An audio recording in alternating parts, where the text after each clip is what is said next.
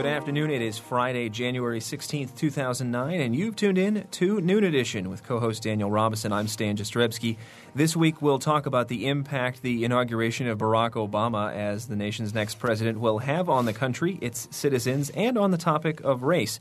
Joining us in the studio are Monroe County Circuit Court Judge, the Honorable Judge Valeri Haughton, Bloomington Safe and Civil City Director Beverly Calendar Anderson, and Indiana University Vice President for Diversity, Equity, and Multicultural Affairs, Dr. Ed Marshall. Thanks to all of you for being here today. Thank you. Thank you. Thanks. You, the listener, can join the conversation by calling 812 855 0811 or toll free at 877 285 9348. You can also leave a comment on our new website, wfiu.org slash Noon Edition. Production support today for Noon Edition comes from Closets 2, providing organized and expanded storage space for home office and garage using a variety of systems with no major renovations.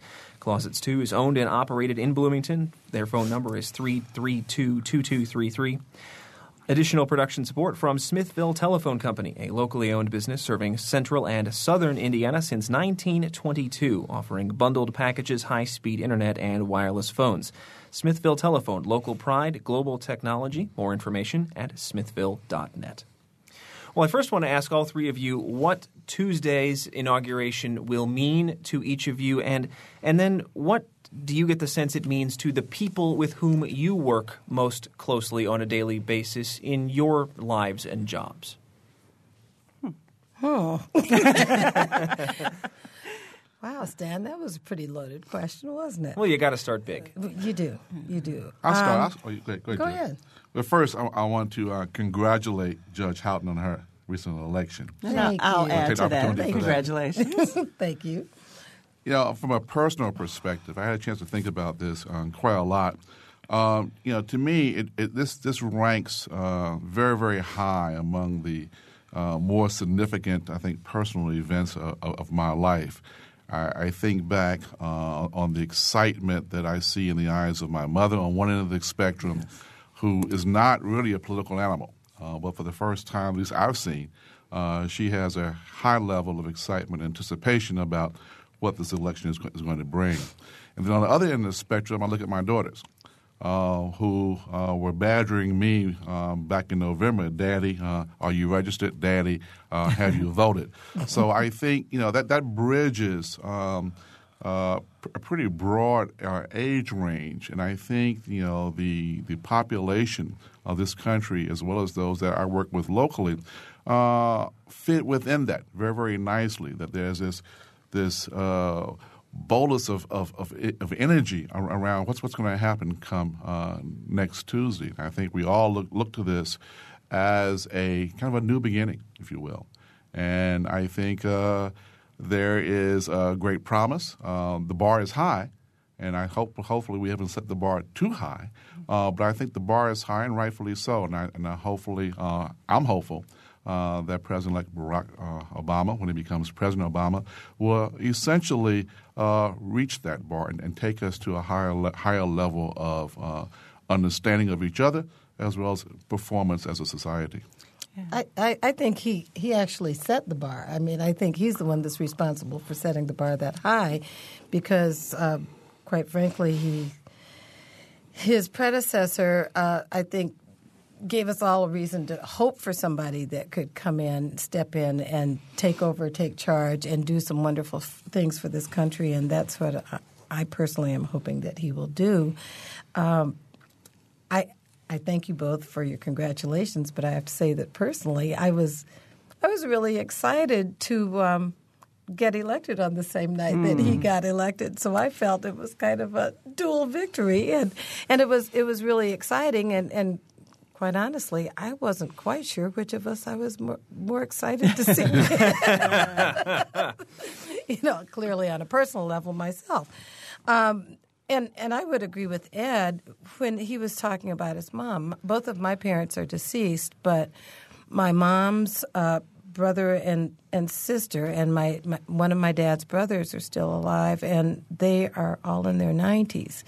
And not only did I not expect to see see a, an African American person you know, elected in, in my lifetime, but I know that they didn't. And so even though I don't have my parents here to experience experience this, uh, I can kind of vicariously or through through my aunt and aunt and uncles uh, get some sense of what, what this means to them because it's momentous. But I, I guess I have to add that I don't think it's just momentous for African Americans or people of color. I think it's an exciting thing for everyone in the country that's of a certain age. I, I had a conversation last mm-hmm. night with a friend of mine who, and we were discussing the fact that for maybe many of us that are over, oh, I don't know, 30, yeah, that's a thank, good thank, age. Thank yeah. we'll throw that nice safe number out there. Uh, this is momentous, but for people my grandchildren's ages, and, and they range in age from three months to 17 years, it's, it's going to be, yeah, so what? They will have grown. I mean, it, for a three year old, that person will grow up with somebody that's, at least for a part of their lives, that was African American, and it will be yeah, okay. Yeah. So what? You know, and it, I it won't be a big deal. It won't be a big deal, yeah. N- not in the same way that it is to us, and that that made me stop and you know mm-hmm. give pause for a second yeah. too. Well, the benefit of going last on a question like this is that everybody says what you were going to say. um, but and, and, so I do have the same feeling, you know, that Ed and Val have about about bridging the generations, and, and my mom and, and, and my dad and, and my son, and also my godson who's mm-hmm. seven and who was so excited about this election mm-hmm. and has his Obama T-shirt that he wears all the time, and and and so that that has. Um, really been interesting to, to be a part of. And one of the things I do remember about election night, though, is that I remember thinking, I am so glad to be alive today because I remembered so many people that have worked for this mm-hmm. and worked for this day that are no longer with us. And so That's it's right. sort of, I, I, sort of stopped for a moment and thought about some of those people that um, had been either civil rights workers or community activists or whatever they were, just people who who understood the need for us all to come together to to bring this kind of change about, and um, and just thought about them. And they're not here to enjoy it, and I'm sure that they are watching over us somewhere. But but I was just so glad to be alive to be able to experience that moment.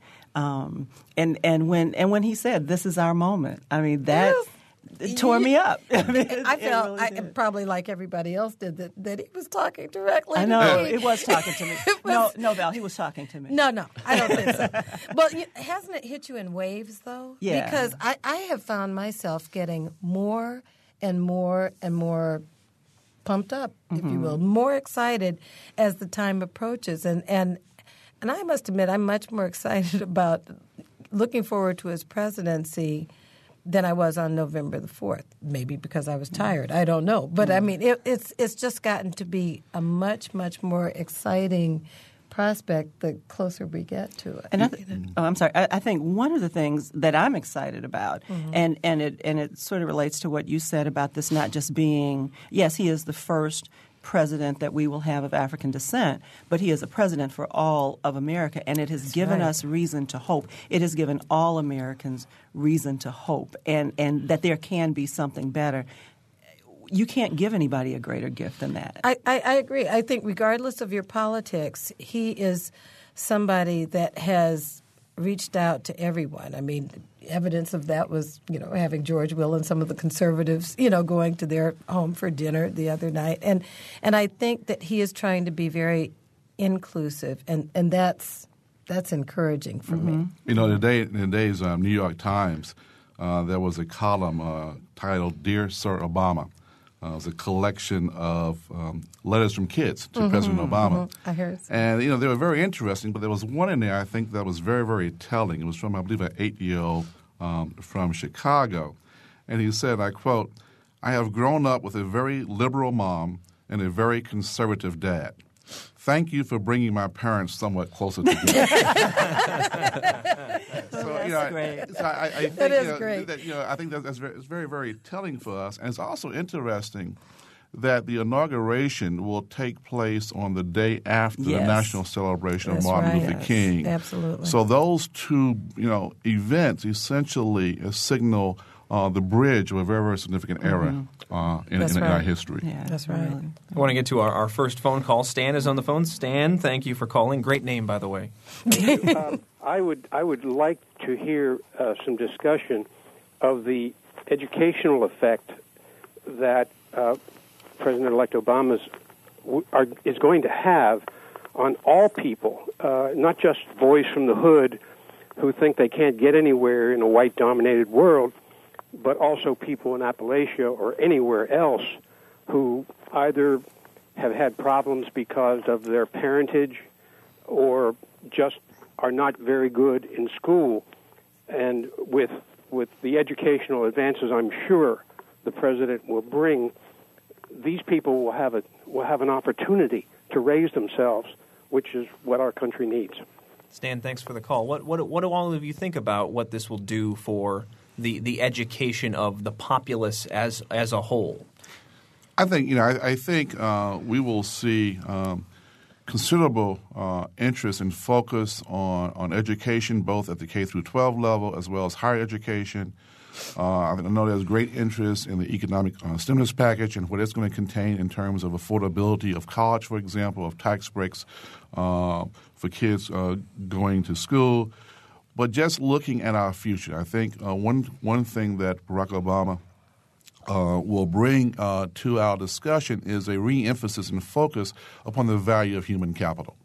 The fact that, and also the fact that, you know, we need to look at the futures of, of, of, our children and be able to give them the proper foundations, the educational foundations, the health foundations that's going to allow them to be able to participate fully uh, in, in this society.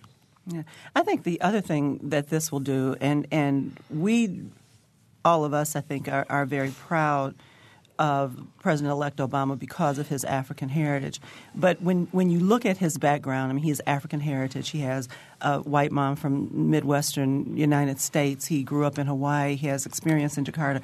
When you look at him, almost anybody can see themselves in him. I mean, there, there is something about him that encompasses almost all of what America is. And so um, I think that I, when I look at him, of course, I see, you know, the, the piece of him that most closely relates to me. Sure. And when other people look at him, they, they see that. And so when we start to see ourselves, whether we're from Appalachia or whether we're from Midwest Idaho, or, or I don't know if Idaho's in the Midwest, but whether, whether, whether we're from Iowa or Idaho or wherever it is, when we when we start to see ourselves in in places of power and in places of status, um, and and those are people that, that we can relate to, then it gives us that thought and that that inspiration that we can achieve too. And and so I think you know yeah there will be some very concrete things that he will do um, with his education package and with his with the stimulus package and things that Ed talked about.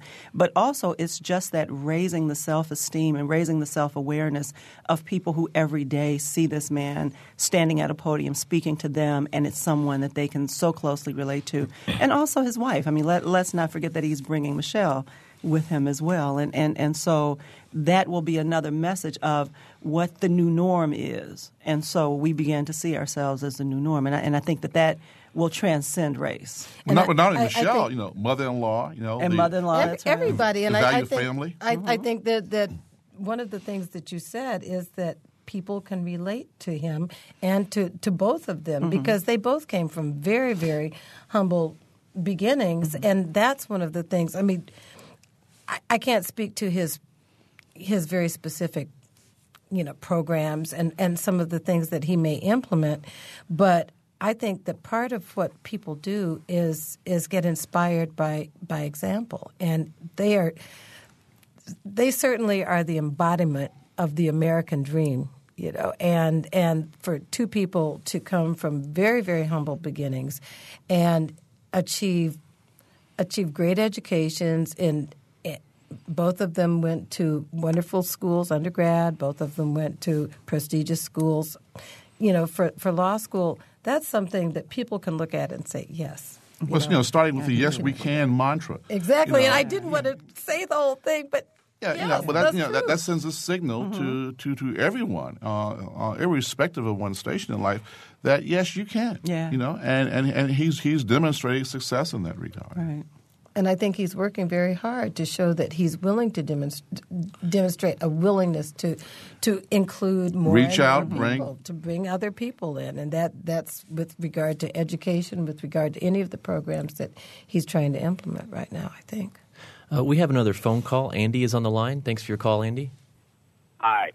Uh, I, I concur with your guests. I, I believe that all uh, Americans, regardless of, of race, creed, or, or sex, can take uh, some pride in this, and and I believe that it's it's good for America and it's good for uh, for everyone in America. But we're really what has has impressed me about Mr. Obama in the last few weeks. It's it's not the fact that I, think he realizes you know the scope and the and the gravity of all of this, but he hasn't uh, pondered on it. You know, he he hasn't pandered the fact that you know, yes, uh, I'm the first uh, African American president. He he sees the historical uh, value of this. But what really has impressed me is he, he's he's hit the street running. I mean, he's he's out there and he's you know getting his uh, uh, getting his people together. He's already, you know, showing uh, uh, or trying to get the confidence of the American people. I mean, uh, face it. I mean, regardless of of what of, of who pre- who's the president, uh, I don't envy that job right now. he's got a lot of problems and and he's got a lot of things to fix. And what was really impressed me is the fact that he's he's not he doesn't seem overwhelmed by it.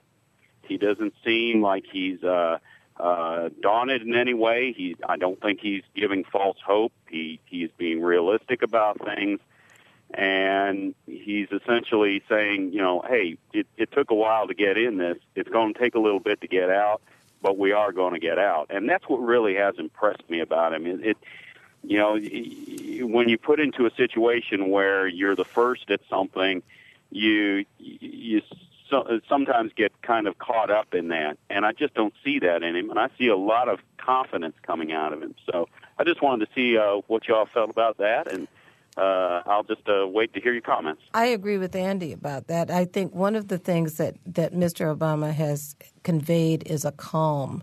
He doesn't seem to react, give some knee jerk reactions. And I think when, when we see people that are calm, that are thoughtful, that are giving some thought to the things that they do before they do them, that has that calming effect on everybody else because these are bad times right now. I mean, a lot of people are suffering, and and when you have a leader that is willing to show that they are going to take action, but they're not going to run with the first thing that comes in their faces, that they're going to weigh all of their options, say, I'm going to take some action, tell you what they're going to do, and then start implementing some of those those plans. That that fosters a lot of a lot of confidence mm-hmm. in, in, in the, the populace, I mm-hmm. think. And I think that's one of the best things that he has done. He has conveyed a confidence without being swaggering or anything. He is just a very thoughtful and calming force. Yeah, and, and, and, Force. And, and, and I think part of, of a great leader is knowing what is needed. You know, and giving people what they what, what they need, and and that is what we need at this time. and getting people, other people, to help him Right. do those things. And I think he's made some excellent choices in terms of some of the Mm-hmm. folks that are going to be in his cabinet and be, you know, his advisors. You know, also, I think, uh, you know, uh, Andy used the term realism. You know, he's he's giving a certain reality to um, his office and demystifying, I think, the role of government and, and, and the White House. Um, his his his reaching out to uh, the general population, I think, is witnessed uh, with uh, his nominee for um, health secretary, uh, Daschle, who went around the country uh, holding uh, town hall hearings to hear from the average person as to uh, what they saw with, with, the, with the major issues around health care and what are some of the uh, potential solutions. And taking that information back and utilizing that to help frame uh, what he's going to propose in terms of health care reform. So it's just, just not coming from one side. He's, he's looking at the population, he's looking at the people and asking them, what do you think? And then taking that and translating that, hopefully, into good public policy. and also not having having people backtrack in, in the Senate in the Senate hearings because when Mr. Holder was asked, you know, do you think that waterboarding is torture? He didn't try and dance around it. He said, yes. Yeah. This is it. And and I think that we are hungry for people to give straightforward answers to some what seems to most of us straightforward questions. And that kind of transparency is something that we've all been I think hungry for for a while. Well, everybody has their own expectations for Obama's uh, upcoming presidency. What, in, in your mind, constitutes a successful Obama presidency? I think if he can maintain the same part of what we've been talking about that that value that he's had through the campaign and and through the selection process and even through the planning of the inauguration to be inclusive to be open to be transparent. I don't think i'm going to agree with every decision that he makes and i don't expect to but it's you know i don't have to as long as i know that he's thoughtful about it and he's and he's taken counsel from the, some of the best people. Um, we won't agree. You know, I won't agree with him. You know, he probably, if I were president, he wouldn't agree with me.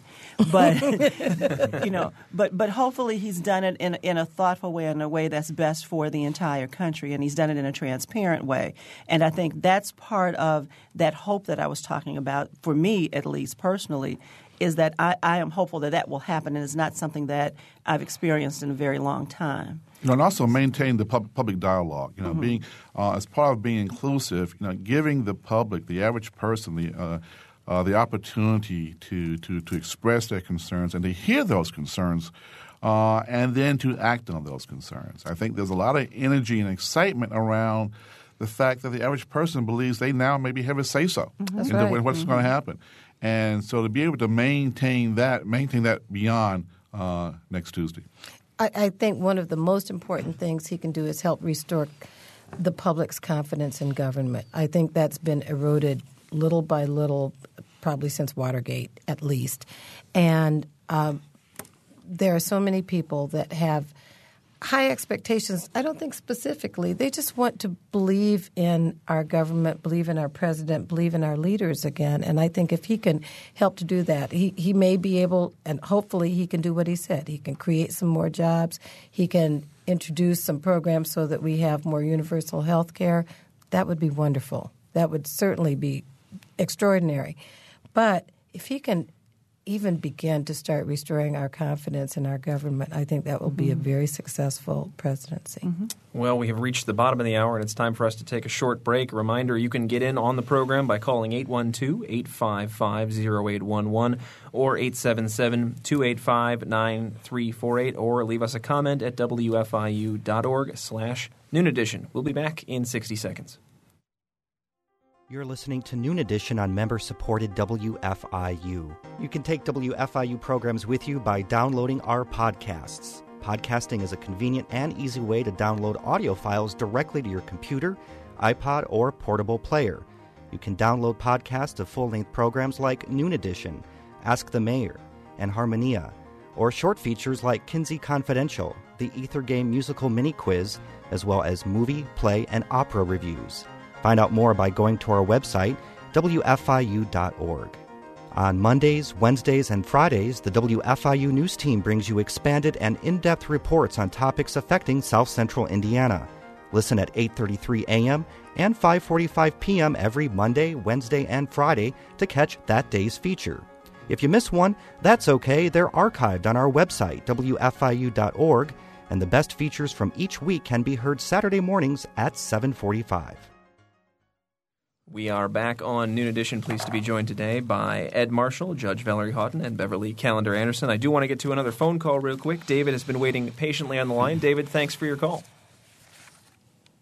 certainly is an exciting time and uh, exciting subject. But I would like to also remind all your readers, starting this Friday, Cardinal Stage is performing "Having Our Say," and it's about the Delany sisters, 103 and 101, and uh, their dad was a slave, and talks about uh, 100 years of history. So I think it'd be very exciting for the people to come in and uh, and uh, watch it. It's Cardinal Stage starting this Friday. Thanks, David. We appreciate it. That was a good plug, David. And since I'm on Car- since I'm on Cardinals board, I have to agree with you. But I, I will say that because of of the topic, the Delany sisters, I think that is something that people can get some perspective with regard to our new president. So that that wasn't totally Un- totally unrelated. gratuitous. no, no, it'll be, it'll be great. It's going to be a great play too. yes. For a long time now, uh, there have been certain uh, pejoratives that are, which are float, have been floated around, designed to, to sound like compliments. Like during the campaign, Joe Biden called Barack Obama articulate, bright, clean, and nice looking. Is there hope in your minds that the Obama presidency will get people who say things like this to realize the subtle racism they're practicing and change it? Mean, certainly, we're not going to go through the next four or maybe eight years noting how articulate our president is, are we? Our our president went to Columbia for undergrad and to Harvard for law school. I mean, we expect him to be articulate. That's just, I, I think, you know, some of that's taken out of context because, of course, they were competing against each other at the time, and people say some things. I think without really realizing or hearing themselves. Um, and and I, I hope that we can get away from it. But at the same time, do I expect that to happen overnight? No, because that's something that's been there's been a certain amount of of um, I don't want to call it institutional racism, but subconscious racism in terms of people's expectations, some stereotypes that they have. I think all three of us have lived with that all of our lives. We we don't necessarily expect it, but we're not surprised when when you're confronted with it, and and that's something that hopefully people will get more self-educated about. But if not, But it, it, it'll go back too to a comment I made earlier. When you see the president every day, I mean, you know, how, how many times do we see the president standing up at the podium addressing the nation um, at a news conference, and you see this person who is articulate, clean, bright, whatever, um, and and it becomes the norm, and so it it's not unusual. It, it you know it won't happen overnight, but I do think in years to come. That won't be a surprise to people, you know. Right. I, I think that's part of part of maybe what is in kind of the subtext, which is that that they sound surprised to some extent. However, for the last eight years, to be really frank, we've talked about how inarticulate his predecessor has been at times, and I don't think that that's anyone assumes that that's a racist comment or a comment on race. So, so I think we also have to contextualize to I- some extent. I, I think also, you know, his visibility, his constant visibility, you know, uh, is going to begin to change the lens through which many people view um, people who look like them, who look different from, from them, or talk different Right, from them, or dress right. differently um, uh, from them. Uh, I think a lot of it has to do with our own personal experiences. And uh, sometimes we don't place the same expectations on people that we would expect uh, others to um, uh, aspire to. And I think a lot of that is just because you know, we just have not been exposed. And I think Exactly. uh, I think his presence, his visibility, his interaction uh, with with foreign nations, that's going to give people uh, a different point of reference for which to Yeah, judge sure. others who may now uh, be uh, similar to him in terms of looks, dress, speak, what, what have you. Well, and, and the other thing it'll do is give us a, li- a different lens through which we see ourselves. yes. Right. And and so those of us who may have self-esteem issues or self-hatred issues or those kind of things, Sure. we, we will have a different lens through which we see ourselves. So I think it's it's a great thing all the way around. Well, I wanted to ask. You know, we've talked to a number of different people on our radio station about the issue of of what Barack Obama's presidency will do to racism as it still exists in America. And as you point out, I think correctly, a lot of times it's racism by subtext or racism by association that uh, that is uh, subconscious in many ways. Sure. Well, well, what are your opinions on on how his presidency and and seeing him in this position as most powerful person in the world every day? W- What what will that do to, to racism as it exists now in the United States? I think Ed's right. I think one of the things that will happen is that people will have a different a different experience because it, we're seeing it, it'll be exposure, exposure, exposure in ways that a lot of people have never had before. On the other hand, will his presidency eradicate racism? Of course not. No. That's just not going to happen. However, I think that uh, people won't perhaps be as surprised. It's, it's, it's similar to when any place has been integrated, I mean, or desegregated. People get accustomed to being around each other, to listening to each other, to interacting with each other, and I think that's the same that the exposure that Ed was talking about. You know, that's the same effect that will happen when you know when we are seeing him as our president all the time. Yeah. Val, I think it was something you said earlier about about children. You know, they have a different perspective on this than someone say of my mother's generation, Mm-hmm. uh, because you know they are more accustomed to dealing with individuals who are of different cultures, of different races. Right. So their appreciation, yeah, it's, it's high, but it comes from, from from a different perspective altogether. And I think in time, uh, as our society, you know, continues to become more and more diverse, more and more multicultural, I think we will begin to see uh, a decline of some of these. Um, uh, feelings that, that, that we have we have seen in the past that, that, that speak of racism. But will it will it go away? I'm not sure. I'm not sure if it, if it ever go away entirely. But it may take on a different form. It may take on a, a- a Right. different structure. It may be couched in different types of uh, behaviors. But but it will be impacted. I mean, I, I don't think it'll Certainly. go Oh, away. definitely it's gonna be yeah, I don't think it'll Right. go away. But and, and so much of racism, so much of anyism is the the fear of the unknown. Exactly. And and so I do think the visibility. I think his openness and his accessibility and and that feeling that we've talked about before about how people feel like they know him. Um, That will help dissolve some of some of that fear and and seeing a family man, See- seeing people with a family that love their children, that take take That their kids same to school. The same values as yours. It's like, oh, Yeah. we do that. We are, they're like us, you know. And I think that again, that goes to also something Beverly said, which is the more people can relate to the person they're seeing, the less they become the other. Well, after Tuesday's inauguration, uh, the struggle for equality in America, like you've said, uh, won't be over. How does his presidency change the trajectory of the movement for equal rights and the movement for equal opportunities? I think we will see it. I, I think we will see the um, the slope of that trajectory um, increase. Uh, I'm mindful of you know as a kid I had the opportunity to uh, march with Martin Luther King Jr. And Tuesday I will be in Washington D.C. for the inauguration. Uh, when I think of those two events and what has what has happened between those two events uh, in my lifetime, I'm I'm, I'm very much uh, encouraged by what's going to happen going forward. You know, uh, what my children will be able to witness in a shorter period of time. So I think with each uh, new milestone, the next one I think will come a lot quicker. I agree. I, I don't really have a whole lot to add to that. well, and I- What you? I know, I know. but but I, but I think too, we, you know, and I think Ed is right. I agree with what Ed said. But it'll also move. It'll it'll expand far past race. It's you know there there's discrimination on so many different levels, and race is one of them.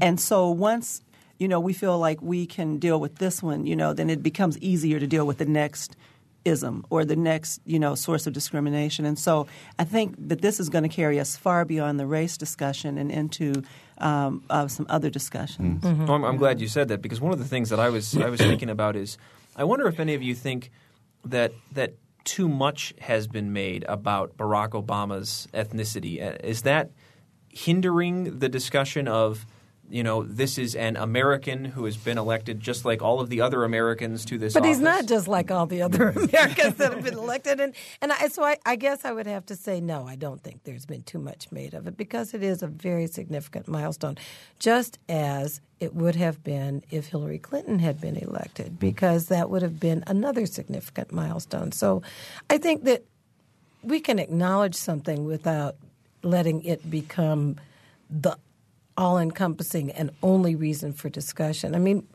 to ignore his ethnicity, his background, would be to ignore part of who he is and how he got to where he is and what makes him who he is today. So I, I think that, no, it, it's not being made too much of. I think that all of us, for a lot of us, and I don't mean only people of color, I think for a lot of Americans, it's a source of pride that we have, in fact, at least overcome in some small way that particular milestone. So I, I think it's very significant to everyone. I, Just, I, you know, I think it's great. Just witnessing, you know, um, the the newsca- newscasts from around the world. Yeah. Mhm. You know, on, on election night. Uh, you know, from Australia to Paris to to to England. I mean, people were, were cheering. Uh, I don't recall seeing that. You know, with in any pre- other Right. with any other of the president. election. Exactly. So, so you know, there is you know this this is coming together and this Mm-hmm. this pride. In fact, international pride about the fact that you know we Mm-hmm. are moving on Exactly. in a positive manner. Also, I, I think that a lot of times people have been very reluctant to acknowledge race, to discuss race. They'll say something like, you know, so and so is an African American. No offense, and it's like, why would I be offended? you know Yeah. that that it is part of who I am, just as as the fact that I have, well, depending on what day it is, certain color hair. You know, and, and so so I think that that's something that that has encouraged dialogue and encouraged discussion because people have talked about his election, not just his ethnicity, but everything connected with it in ways that I have never seen before. So I think that's a wonderful thing. And, and uh, actually, I think it, he has made it easier to talk about. Exactly. He, he addresses the issues head on. I mean, the racism issue he, he addresses head on, and it makes it easier for everyone else to talk about race because it's been it's a difficult subject to talk about. It's so chock full of emotion. It's so chock full of history. Absolutely. And Mm-hmm. So, if we can get it on the table and we can begin to dialogue more. Um, around the issue of race, then you know that helps to resolve some of the, the dissolve some of the barriers that we have. You know, it's not only to talk about race, but it's to talk about it constructively. Yes. Exactly. You know, so I think there's a different there's a different emphasis on those discussions today Mm-hmm. than what we may have seen in, in, in the past. I think you're right. Let me remind listeners they can call and ask a question. It's 812 855 0811 or 1 877 285 9348. Or you can leave a comment on our website, wfiu.org slash noon edition. Well, living in a relatively tolerant place like Bloomington, do you think we might be sheltered from seeing the impact his presidency will have on people who have been resistant to change? Well, first you That- have that to agree assumes that we live in a tolerant place. See, you're saying something from probably a different perspective than any of us are. So I'm not sure that I would accept your premise that it's a relatively tolerant community. And and I love the community, but it depends. It depends on your perspective. It's, the, it's the lens that Ed talked about earlier. Exactly. I, I remember having a discussion with a former um, colleague, and and he said he said very blatantly, "There is no racism in in in Bloomington. Wouldn't you agree, Val?" And I said, "No." and and then we, we but we got into a discussion about it. So it wasn't it wasn't just no, I disagree. I explained to him some of my reasons, and I think that was enlightening for him. I, it was enlightening for me that he felt that there was none. So I guess to say tolerant, tolerant to me sounds like we're, you know, like putting up with something. And and I guess I would, I would kind of resist that particular term and say instead that that we are perhaps um, more open to discussion than perhaps some other places. I'm not sure that I that that's an accurate statement, but I, I think that it's easier to live in Bloomington in multiracial, multi ethnic, multi uh, sexual orientation or gendered conditions than perhaps in some other places. But I, Well, I, I don't think Bloomington really is a lot different from any place else. Racism exists here. Um, I think the difference um, that I see in Bloomington than from you know some other cities that I've lived in is that we try. You know, we don't we don't try to ignore the fact that racism exists or intolerance exists or and, discrimination and I exists. think that makes a big difference. Right. We try know, to deal really with it head on. Um, of course, that doesn't address your question, but but but I mean, I just wanted to get that out there. I, I think that that it does all the things that you see in Chicago, Detroit, Cleveland. They happen here. They happen here. You just know? on a smaller scale. Mm-hmm. And and I think also people perhaps aren't as aware of them because you know we all have our our little circles and stuff, and so we may be very, very comfortable in our particular circles and not be aware of some of the other things that are going on in our community. You know, when, when you think of you know the economic crisis, when you think of healthcare uh, crisis, when when when you think of inadequacy within our school systems, you know, there may be some emphasis in certain populations more so than others, but it does cross racial boundaries, and people are hurting. And I think on that uh, second Tuesday in uh, first Tuesday in, in, in, November, you know, people had to do some very very serious um, reflecting and, and, and introspecting uh, as to were they going to let maybe some of their beliefs, historical beliefs, affect what they wanted to see happen going forward. Mm-hmm. And when they when they pushed that, that that lever, you know, what, what's most important to them? And I think what we saw was that they decided that here's an individual who, in fact, may be able, may be our greatest opportunity to bring about change. Change is going to benefit them. And so, whatever uh, feelings they may have had that may have been somewhat negative in the past, you know, those were essentially trumped now by this need, this desire for positive change on those key uh, key areas that's going to affect their lives and the lives of their children. Well, I'm glad you brought that up. I'm, I'm, curious what the three of you think will change in in Bloomington or at Indiana University uh, during the course of the, especially the early part of the Obama presidency. Is it, and, and do you think it it hinges on changes being made at the national level and having them filter down to us here in Monroe County? Yeah. I think probably the most important thing that, that I can think of that could happen. Now, whether it will happen, I, I don't know what the stimulus package will look like and if it will be passed. I, but our economy is the, is the thing that is, mm-hmm. is the most important. Um, has, it transcends race, it transcends gender, it transcends sexual orientation, it transcends everything. And as Val said earlier, people are hurting, and that's that's what we need to see happen. Um, and so, if he can get an economic stimulus plan pa- passed that does filter down and and helps that person that lives next door to me or across the street from me, you know, then you know that's what I. It can help our our whole community. It, it helps the overall. whole community, and it helps the state. Yeah, I, am not sure that there will be any specific things that his presidency will impact on in terms of kind of trickling down, except that perhaps as the country is more encouraged that, that we're going to get out of the uh, kind of dismal abyss, you know, economically, then, you know, maybe that will, on a local level, stimulate our economy. But I, I don't know that there will be anything very specific, mm-hmm. you know, for, for our community. I think there's also an opportunity now for some trickling up, if you will, mm-hmm. uh, just because of, of the receptivity, you know, of this administration to hear from the local communities and, and maybe even even act upon that. We've also seen that you know no one's immune you know from this crisis.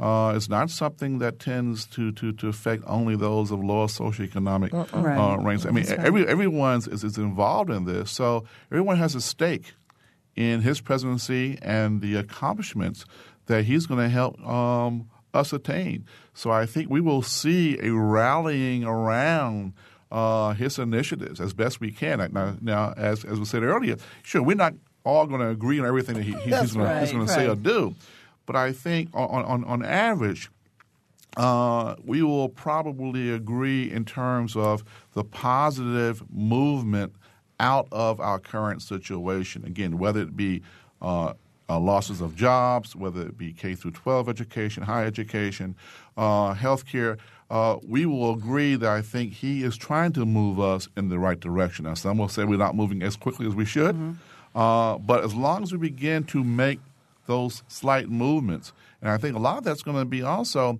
uh, buttressed by what happens locally. I, th- I, think there is an opportunity for a lot of local involvement and a local local. And one push. of our lo- one of our local law professors is actually part of his team now, yeah, and, and one right. of his advisors. Right. So, so I, I, think that's that's something that's encouraging for me because we have people that we know locally that are actually uh, becoming an integral part of his his actual team. That's that's wonderful.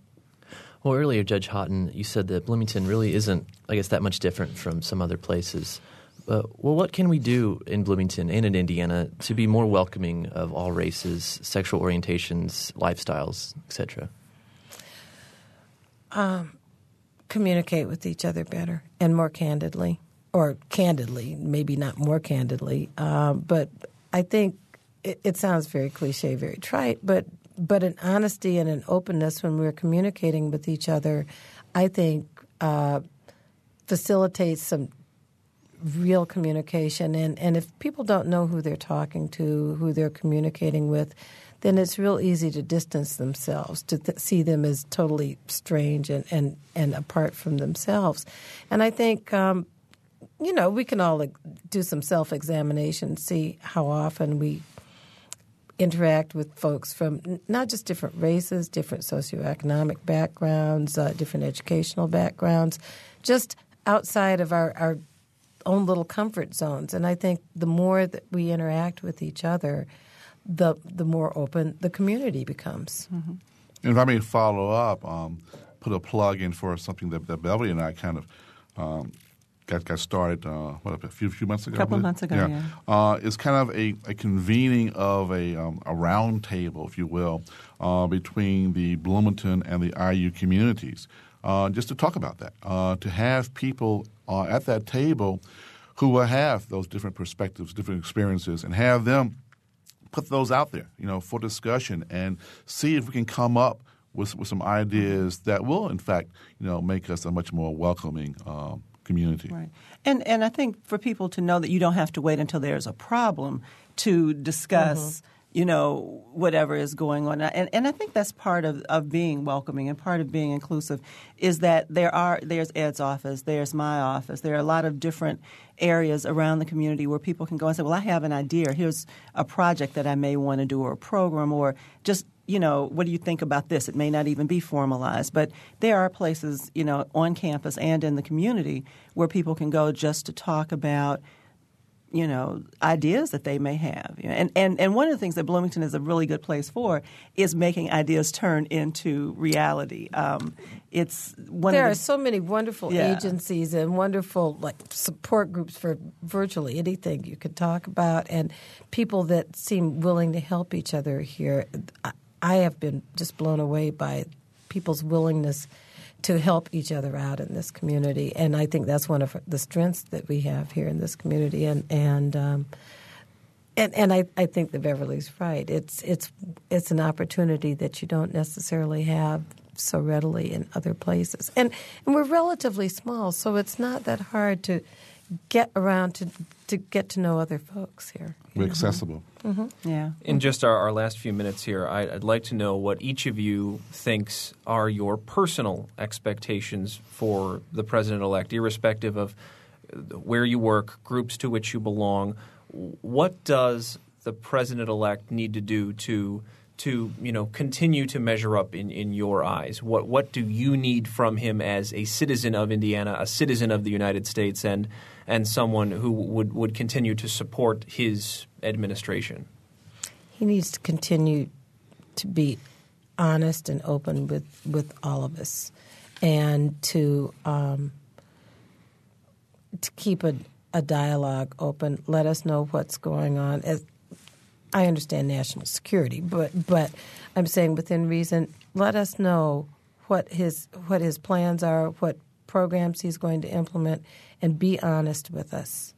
I, I think if he will continue to do that as he seems determined to do right now, I will be very happy with his presidency. Yeah, and I agree. And I think the dialogue, the transparency, um, and inclusiveness. You know, continue to listen to both sides of the aisle. Continue to listen to those voices that don't necessarily agree with you, that aren't necessarily the yes person, um, and and taking those voices into consideration because as the president for all the people, those voices are as important as those uh, those voices that do agree with you. Mm-hmm. So, do you. Do you think he'll be held to a higher inclusiveness standard in any way? Well, and I agree with, with what Ed said earlier is that he set the bar high. I think it was Ed that said it, but he set the bar high. You know, um, and so I think he'll hold himself to a higher standard. Mm-hmm. Yeah, I, I, don't think we'll have to. I think he'll hold himself there. You know, and I, you know, just just continuing to be you know, that, that, that shining beacon for the hope for, for a brighter future, particularly with emphasis on the everyday activities of everyday people. Um, I think in the past, you know, we, we tend to look at government as not really uh, having its finger on the pulse of what's happening on the average person.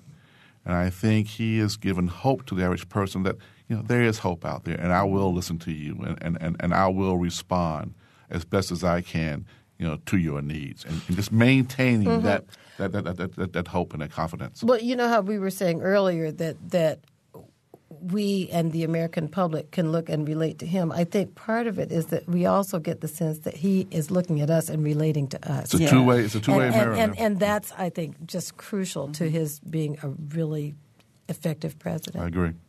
Well, in the uh, minute or so we have left, uh, Dr. Marshall, we know your plans to attend the inauguration Tuesday, uh, but what are each of you planning to do on Tuesday uh, for the inauguration? Unfortunately, because I'm I'm I'm a, I'm I'm a new judge, and so I hadn't quite thought ahead because I would have canceled my afternoon court. so I have made sure that at least during that particular time when he is actually taking his oath, I will not be on the bench and I will be somewhere watching it on television. Um, I, I, am excited to watch it, and and my husband and I were talking about you know how a lot of people have DVRs and TiVo, and, and perhaps we could, you know, like a lot of folks could watch it taped, but I'm determined to see it yeah. live. I have to see it happen. So, regardless of what I do any of the rest of the time, I'm going to watch that inauguration someplace. Yeah. well, I will definitely be sitting in front of a television watching exactly. too, and I'll be I'll be watching it live as I'm DVRing it. Um, oh, absolutely, yeah, right. so that I can watch it later. But um, I will, pro- and I will probably be watching it with my son because I think it's it's just really important to me to share that with with people. Um, we weren't together on the night of the election because he was on stage. Plug for my son. um, but uh, I will be watching it with him and sharing that moment with him, and because that's yeah, and I'm looking forward to that. Well, our, our thanks to to the three of you for coming in today. It's been a great discussion. Unfortunately, we've we've just about run out of time.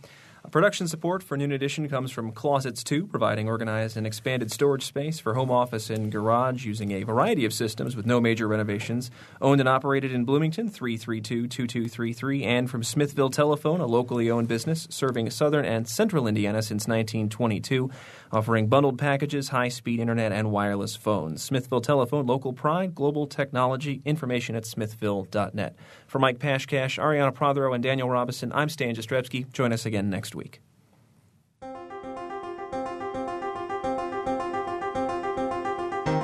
Noon Edition is a production of WFIU and the Herald Times. A podcast of this and other WFIU programs is available at WFIU.org.